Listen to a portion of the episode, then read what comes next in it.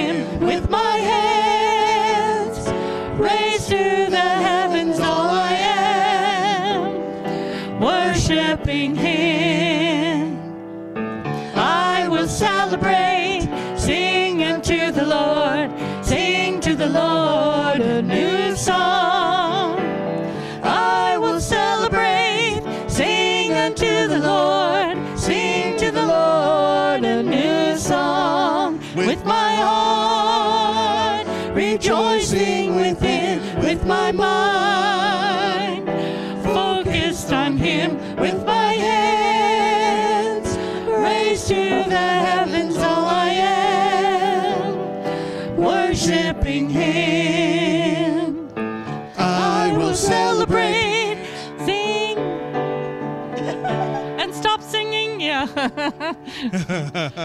You know what? We have come into his house and gathered in his name to worship him. We have come into his house and gathered in his name to worship him. We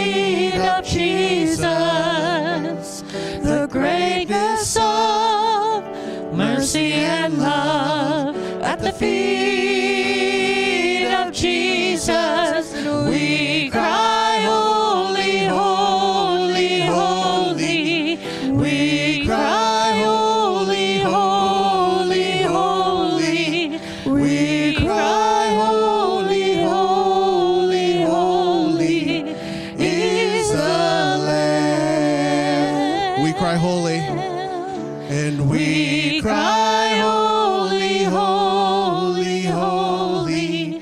We cry holy, holy, holy. We cry holy, holy, holy is the Lamb.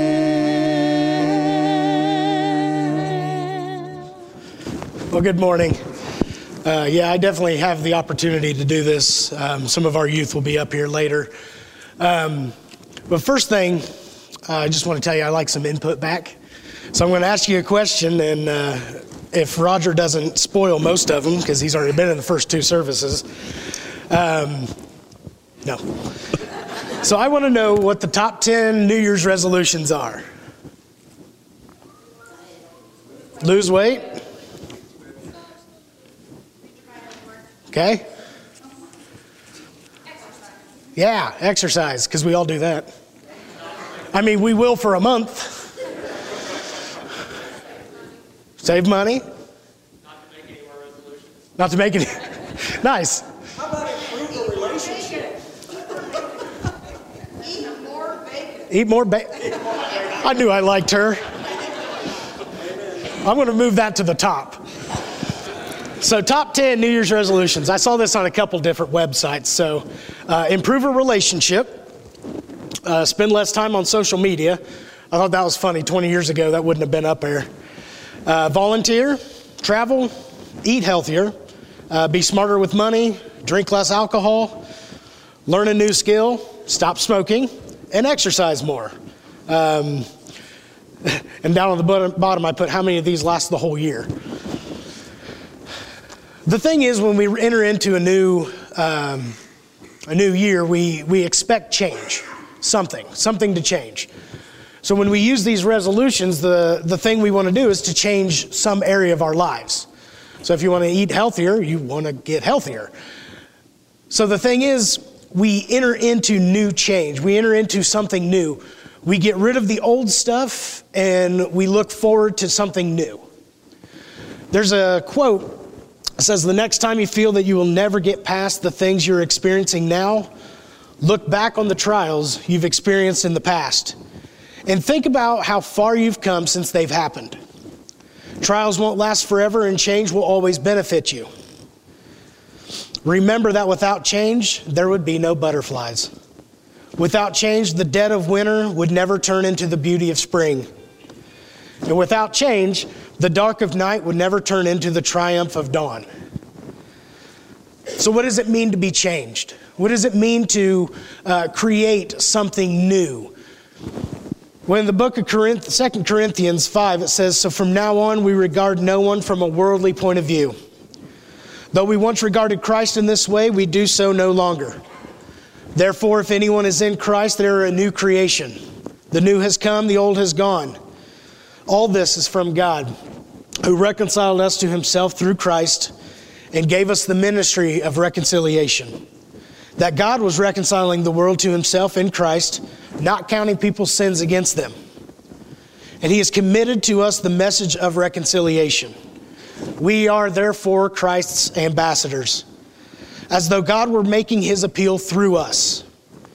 We implore you on Christ's behalf be reconciled to God. God made, excuse me, God made him who had no sin to be sin, had no sin to be sin for us, so that in him we might become the righteousness of God. But what does it mean to be that new creation? You know, if we, if we do start something new, we don't resort back to the old ways. If we make a true change, we definitely shouldn't make our way back. So, to be a new creation, especially a new creation in Christ, is to put off the old, put off the sins, put off the, um, the selfishness, put off all of the old stuff, and put on something new. Put on a garment that is humility, the characteristics of who Jesus was love. But what does this mean is reconciliation? Five different times he uses this word reconcile, reconciliation, and it means to restore. That first, uh, well, I guess it's number 10, to improve a relationship as a New Year's resolution is to be reconciled, is to come together with your purpose being the same through the love of Christ that we come together in a fellowship manner, that we are able to come together. You know, set aside the differences and the selfishness. Set aside all that may be in between us and even God and develop develop a better relationship. But what does it mean also to be a new creation? Wants to be reconciled, but how do we become a new creation? In the book of Luke, chapter 9 says, Then he said to them all, Whoever wants to be my disciples must deny themselves, take up their cross, and follow me. It says, Take up your cross daily. What does that mean? What does it mean to take up your, take up your cross daily? Well, for one, you don't set God on a bookshelf. You know, we, we read, we preach, we teach, we study, to bring up our cross and to walk with it daily is to suffer as Christ did. That doesn't necessarily mean the martyrdom that you saw in the Bible, but enduring the suffering. You know, he, he, he even says in the Bible here that through our suffering, be joyful. Be, be okay with what's going on because the end is much better than what we're going through right now. Be joyful in our suffering. I'm not saying smile about it, but know that God will bring us through it. And as the that Jadis has said bef- uh, when I read that script, read that quote before, get rid of the old. It's okay for the trials that we have have developed us, but we need change. take off the old stuff, put on something new. I don't have it up here, but uh, I want you to picture a caterpillar and a caterpillar into a butterfly in the life cycle. What's interesting is after the egg is hatched and you become the caterpillar, you have a certain purpose. There is a purpose for the caterpillars. And once that purpose is fulfilled, they then enter into the chrysalis. It's okay, I looked all this up and I know I'm right. Please don't Google it when you get home. But we enter into this, this stage of um, development. So, from the caterpillar into this chrysalis, they are developing into what comes next, which is a beautiful butterfly. And as she said, without change, you wouldn't see the butterfly. And I've asked before, what stage are you in? What stage are we in? Are we in the caterpillar stage that we haven't developed into a better person? We're, we're still stuck in our old ways? Are we sitting in the chrysalis just constantly developing? Or have we entered into the butterfly to where now we can fly wherever we want? But the butterfly can't come back to where the caterpillar was. You don't see both of them, you only see one or the other. So when we become a new creation, we become that butterfly, we are no longer that caterpillar. When we become a new creation, we are reborn. But we take up our cross daily. We don't put God on that bookshelf. We walk with Him daily. He walks with us. We have Him in our heart. We read and study to develop that better relationship. In John 3, says, Jesus replied, Very truly I tell you, no one can see the kingdom of God unless they are born again. The Greek for again here means from above. So it doesn't necessarily, actually, it doesn't mean born from human, doesn't born, not born from human form. But how could someone be born again if they are old? Nicodemus asked, Surely they cannot enter a second time into their mother's womb. Jesus answered, Very truly I tell you, and that's really cool because he uses it twice there. Very truly I tell you, no one can enter the kingdom of God unless they are born of water and spirit, which is baptism.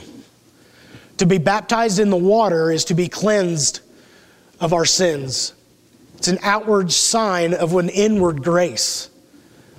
You know, you can't tell if someone has been changed just by looking at them, unless you can see their actions, but you can see how they respond to that change, and that response is through baptism. So I have shown everybody that there is a change. I have been washed, cleansed of my sins. For what you don't see on the inside, I now show you. So, what does it mean to be changed? What does it mean to be a new creation? How do we become a new creation? And that's what we do through baptism, through communion, through fellowship. But how do we maintain it? And I think this is the most difficult. We can all be changed. We can, we can be created in a new, a new body, a new spiritual body. But to maintain it, I think is very difficult. And here's, here's a few that I thought about of how we maintain a life with Christ. We read, we study, we preach, which doesn't mean Sunday morning. Doesn't mean you stand up here and, and just spout out words, but preaching and teaching as well is how you live your life. You know, you can tell me that you have faith, but if I don't see it, what good is it? I can't see the change in your life if you're constantly doing the same thing. So we preach more for people to see us and how we we build ourselves with Christ, that the way God walks with us. There's so many other disciplines and actions, but the overall number one should be love. We study because we love, we preach because we love, we obey God because we love, we show humility to God for the love that we have for Him that He has already shown us. Colossians 2 it says, so then, just as you received Christ Jesus as Lord, continue to live your lives in Him, rooted and built up in Him, strengthened in the faith as you were taught, and overflowing with thankfulness. But it says to live in Him. Don't live away from Him. Don't live through someone else. You live with Christ, He lives in you. So we live in communion with Christ, being rooted and built up in Him. The way a tree grows is it grows deep and it grows tall. The deeper it goes, the stronger it gets. I used to ask Isabel all the time, How does a tree grow? And it grows down and it grows up. Best roots, better tree. So if we were rooted deeply and strong in Christ, we grow to strengthen in a strong tree that then branches and creates. Here's another thing surround yourselves with those of the same mind. Surround yourself with those who know who God is. I'm not saying don't, don't talk to others who don't, but surround yourselves. Fellowship, love, devotion. We have small groups, men's uh, community um, fellowship. We have our youth, our young adults. We have, we have these areas of like mindedness. And it is to develop us with the center being God, with the center being Christ and who He is. Proverbs 27 17. Does anybody know what that says? I've, I've asked this in the other ones. You may not know, but I think you do know what it actually is. is as iron sharpens iron, so one person sharpens another. How many have heard that? As iron sharpens iron, so we sharpen one another. If you ever watch somebody with a knife that's trying to sharpen it, they do both sides, right? You don't just do one side, sharpen one side, make it look all nice, and then try and cut something. It's not going to work. It's not going to work right. Not how it was developed. It's developed to be sharp on both sides. It's developed so that it penetrates. I said in our second service, it's if, if you have a nice, beautiful knife that is sharp, it'll, it'll cut perfect. It'll cut a steak beautifully. But if you have that other one, it'll tear it up, mess it up. Won't look like a good steak. However, I would still eat it. You can't mess up steak, I'm just saying. But if you want to use a dull knife, go right ahead. But this is why we fellowship. This is why we come together on Sunday mornings. This is why we come together on Saturday mornings or Wednesday nights or any other night of the week that you want to get together. The great banquet's coming up. This is why we come together, and we come together for a common purpose. That common purpose is who God is, is who Jesus is. But the way that we come in a humble manner is to change. Change what we were into now who we will become. So, January 1st, 2018, tomorrow, who will you be? Will it be the same person that you were today? Will you be the same person that you will be a year from now? I think we constantly change. We constantly change daily, every minute. We develop better and new relationships and better and new relationships with God. So don't dwell on the past. You can't change it. I know we've all heard that and probably said it. You cannot change the past. You can, you can look back and say, These are the things that God got me through. These were the trials that I had, and now where, where am I at now? God doesn't dwell in the past, He looks at you now. But recollect back and say, This is how He helped me. This is how I developed. Through the good and the bad, I am now a better person. Excuse me. So, what does it mean to be a new creation? What does it mean to be changed? What does it mean to be in Christ and to live the attributes that He had? And finally, how do you maintain a life with Christ? A life of Christ. Seems very simple, but it's kind of difficult. daily life gets in us. We just kind of do our routine. We set aside a couple minutes for God. Oh, well, I got to go do something. Now I can't do that. So those couple minutes start to dwindle away. So, what's your New Year's resolution? How do you become a better you? How do you become that new creation? We strip off the old, we turn, and we put something new on. So this, this year, look forward to new adventures, new trials, new temptations in your life. How are we to overcome them? We walk with God.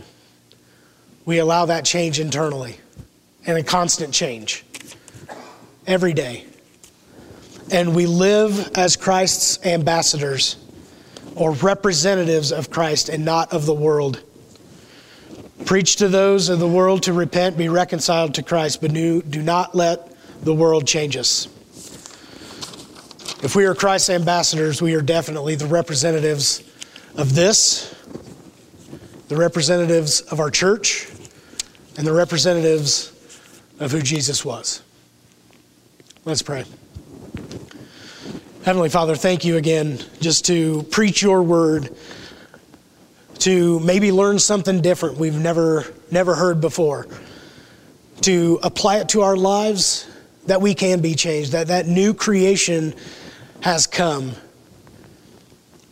That starting right now, not even tomorrow, but we start right now as a new creation, a change in our lives, that we develop ourselves as well as those around us. We humble ourselves to the purpose that you have, and we humble ourselves that we are better, less selfish, more involved, and teachers of the word. Lord, let us use our actions more than our words. Let us love one another. As you, as you have loved us, let us love one another. another. Thank you, Lord, for all that you do for us, the blessings that we have seen, the trials that you have led us through. And as we enter into a new year, may you continue to walk with us in all areas of our lives. In the name of Jesus that we pray. Amen. New life for a new year. But you know, none of what he talked about is possible unless Jesus is in your life.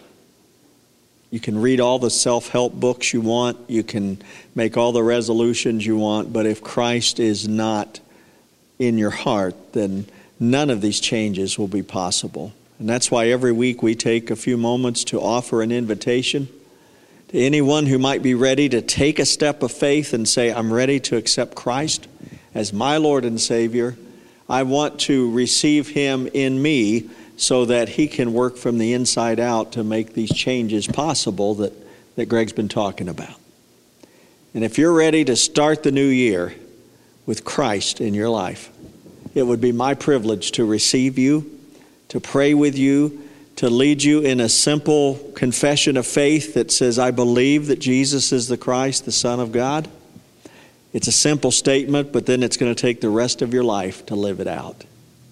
But we invite you to join us in this adventure of following Jesus.